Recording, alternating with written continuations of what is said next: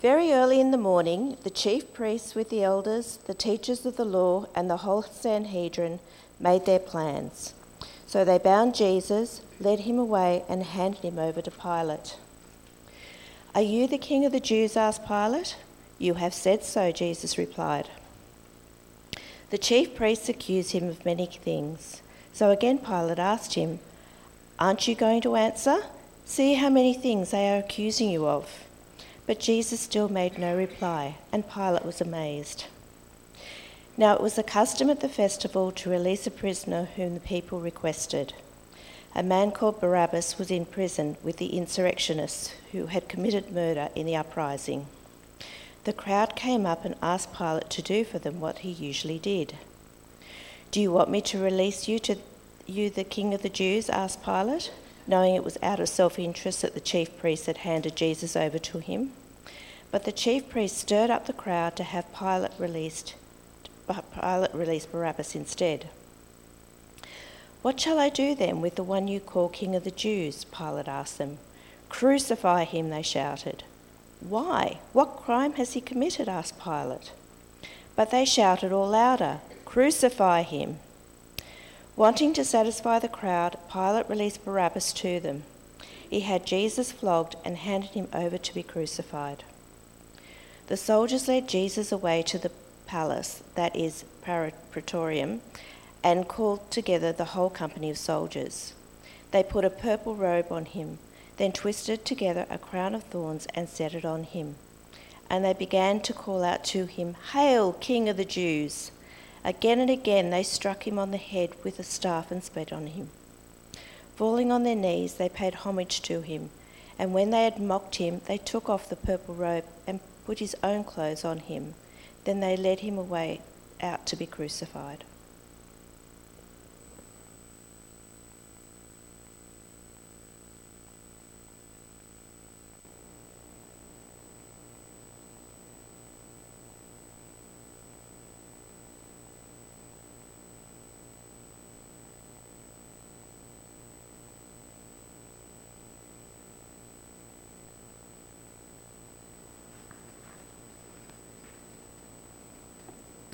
Well, thank you, Stephanie, very much. Thanks for doing the reading for us. We are going to pray as we start to look deeper at uh, God's word in Mark. Lord God, thank you that we can gather here this morning. Thank you that we can come to uh, sing praises to you, that we can gather together to sacrifice some time to meet together and to hear from your word. We pray this morning that you would be speaking to us clearly that you would open our ears and open our hearts to hear and understand what you are saying to us through Mark's gospel this morning. Amen. I love the Chronicles of Narnia. Um, I've read the book series a couple times. Uh, they're nice and short books, so you can often read them in like overnight. Um, and if, if you're unaware, C.S. Lewis, the author, has done very deliberately weaved into his series the gospel. In the books themselves, Aslan, the savior figure, the, the lion, even suggests to the protagonists that he himself is Jesus in our world. In the book The Lion, the Witch, and the Wardrobe, there is an, there is an old rhyme about Aslan in the country of Narnia. And it goes, Wrong will be right when Aslan comes into sight. At the sound of his roar, sorrows will be no more. When he bares his teeth, winter meets its death. And when he shakes his mane, we shall have spring again. If you're coming to the Chronicles of Narnia for the first time and didn't know that Aslan is meant to be this fictional, fictional parallel universe's incarnation of Jesus, then you might have the idea that when Aslan stands amidst an army, that he is going to bring victory through the traditional means of warfare, or at least what passes as traditional in a fictional universe.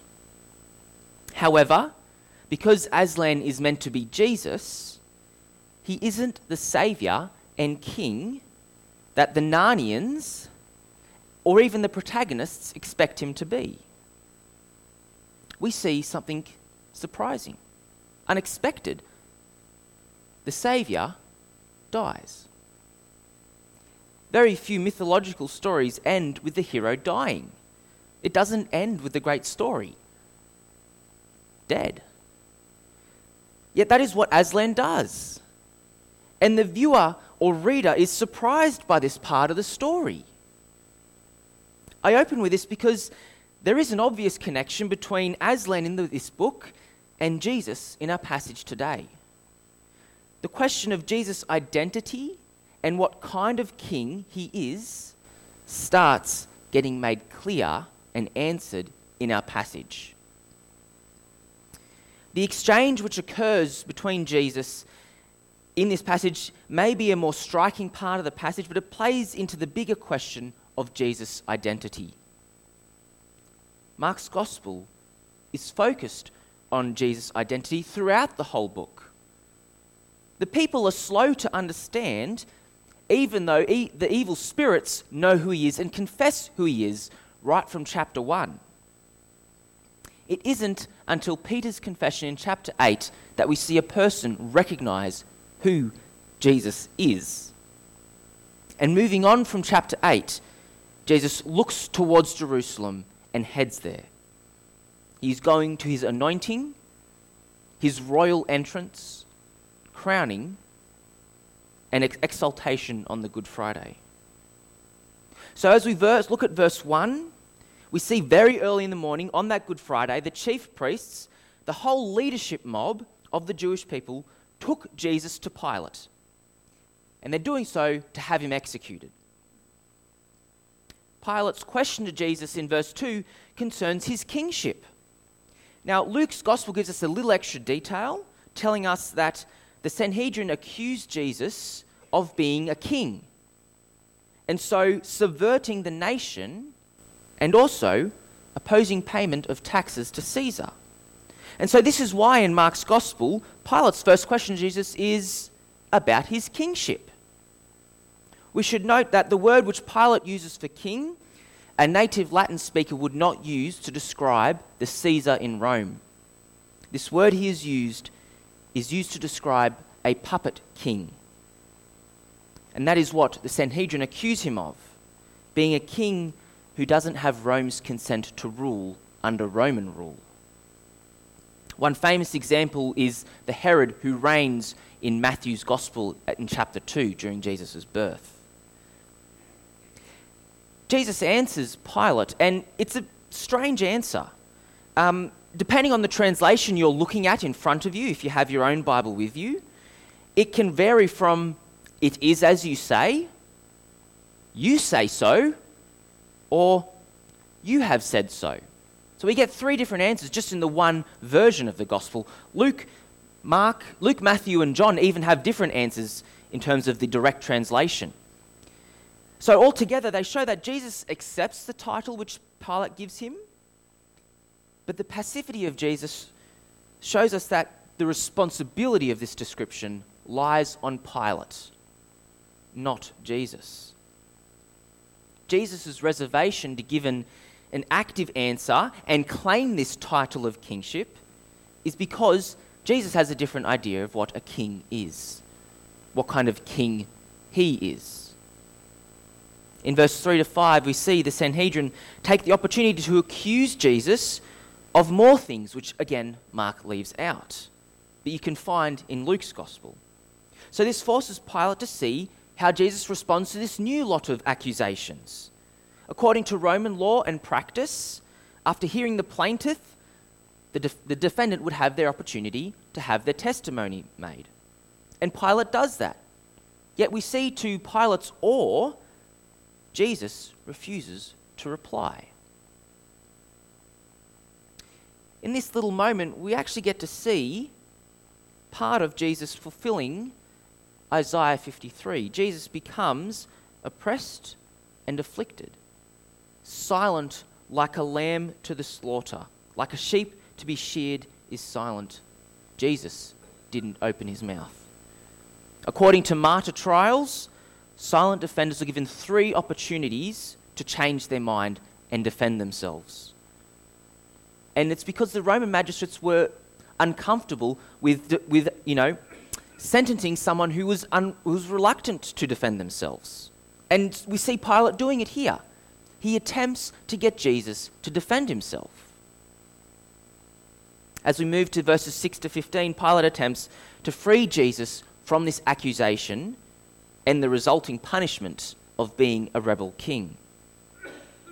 But instead of having Jesus freed in the amnesty which Pilate usually would, the crowd wants Barabbas. Barabbas is an insurrectionist, a proper rebel, someone who is feared by the Roman regime. And the people want him freed over Jesus. We see in verse 9 to 11, Pilate attempts to free Jesus because Pilate understands that the only reason Jesus is here is because the Sanhedrin are jealous. And they make him out to be a rebel, which he clearly isn't. But the crowd have rejected Jesus. The crowd is so against Jesus that they would rather have this insurrectionist freed over Jesus. Jesus, who came healing, teaching, forgiving, and saving. And yet they want a terrorist freed? But their rejection goes one layer worse still. John's account gives us more detail. It's clear how opposed to Jesus the crowd is. They tell Pilate, We have no king but Caesar. Now, this reminds me of an interaction between two characters in The Lord of the Rings. Uh, I'm not sure how well you know these books or movies, even. Uh, there are two characters from this one kingdom. Uh, one's Boromir, and the other is Aragorn. Uh, Boromir is uh, a family of caretakers, stewards for the crown of Gondor. Um, Aragorn is the last descendant and a distant relative of the last king.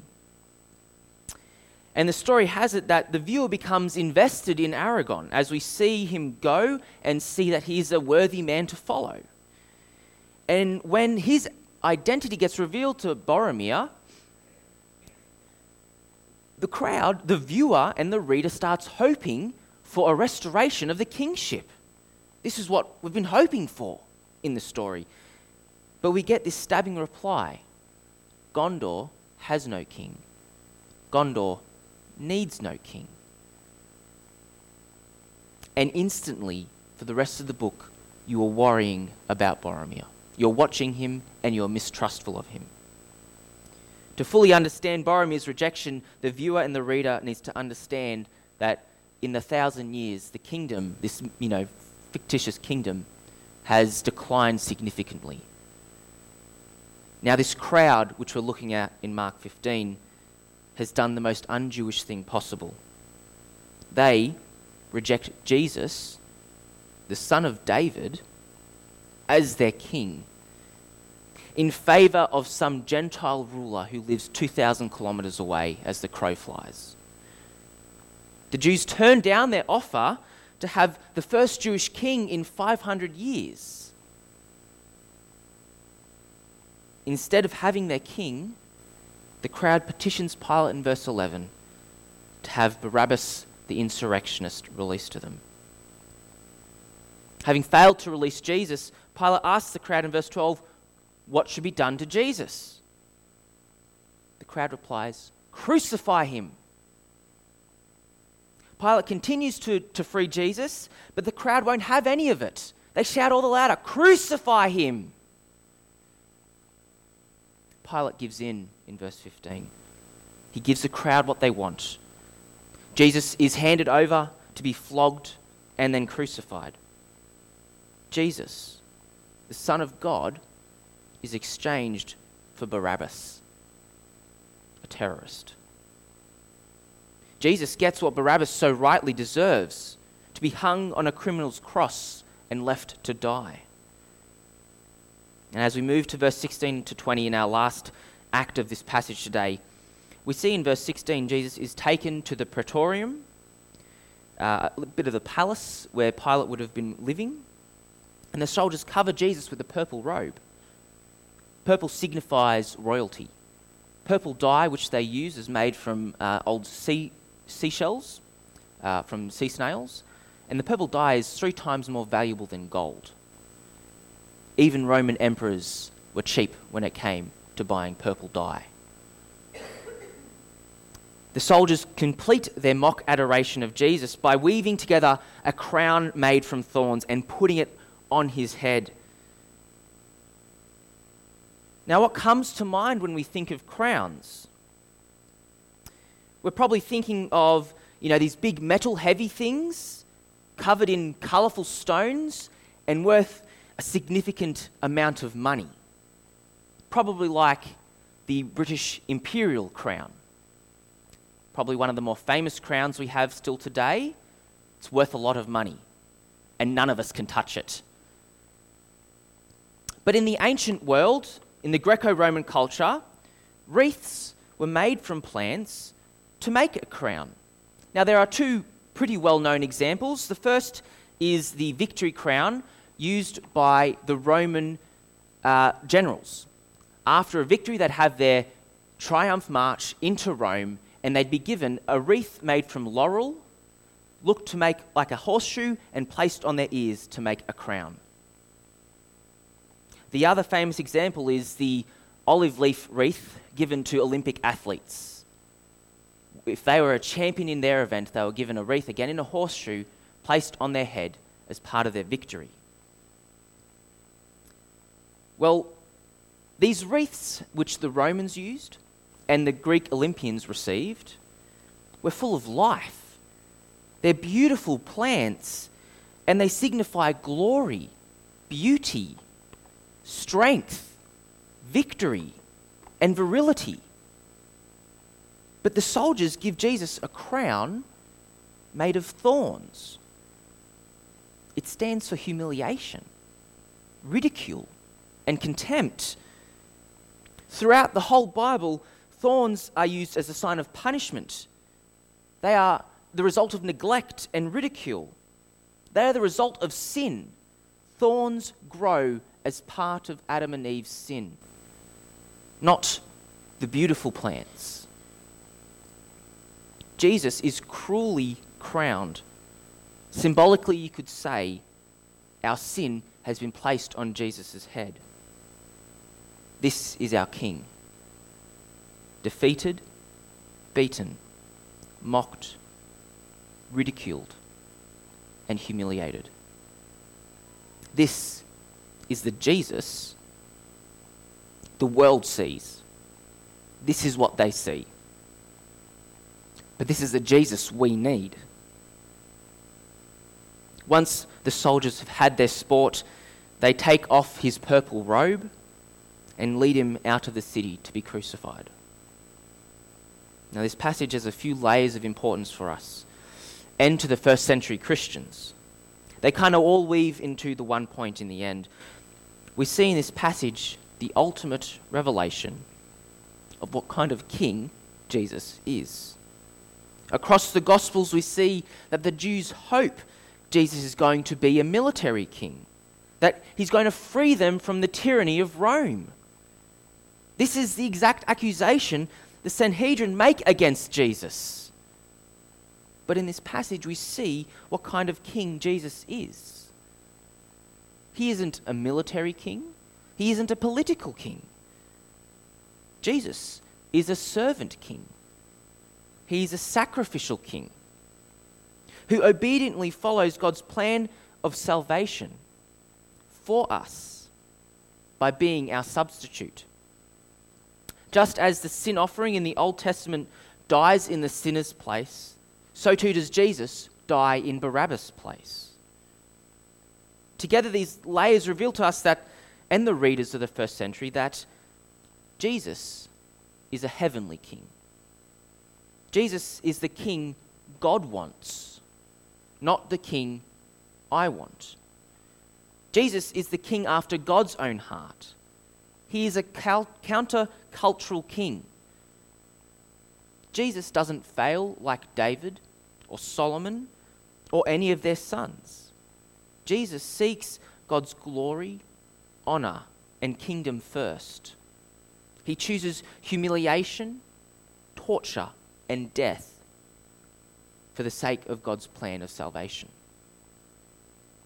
This ought to have an impact on our lives, just as it did 2,000 years ago. Jesus' kingdom isn't political, it's not a kingdom of this earth. He is a heavenly king.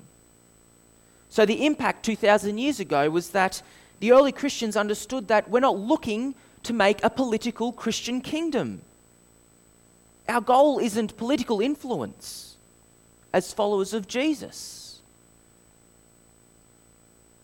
Since Jesus' kingdom isn't earthly, we don't have to be anxious when we see Jesus, his offer of salvation, and his people despised and rejected.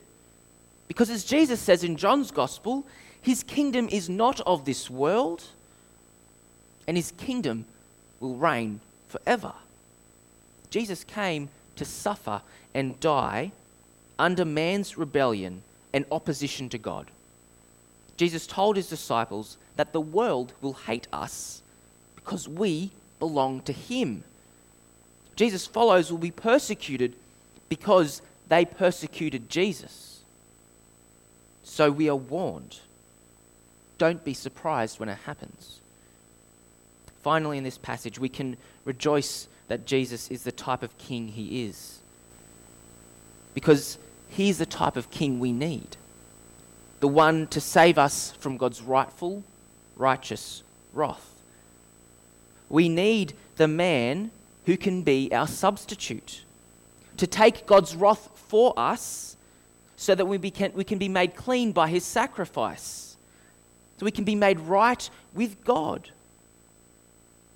So, to summarize the value of this passage, we don't have to fear the world's hatred for us and Jesus, because Jesus' kingdom is heavenly and eternal. We ought to follow in Jesus as our example of humility and sacrifice to God, seeking God's kingdom above our own comfort and pleasure and hopes and desires. Finally, and I think the most important, celebrate and thank God for the obedience of Jesus. That by his humility and substitution for us, in his death, we are made right with God. Because that's why we're here today. And that's why we're going to be here next weekend. Because if he didn't die for us, then we're wasting our time here today. Amen.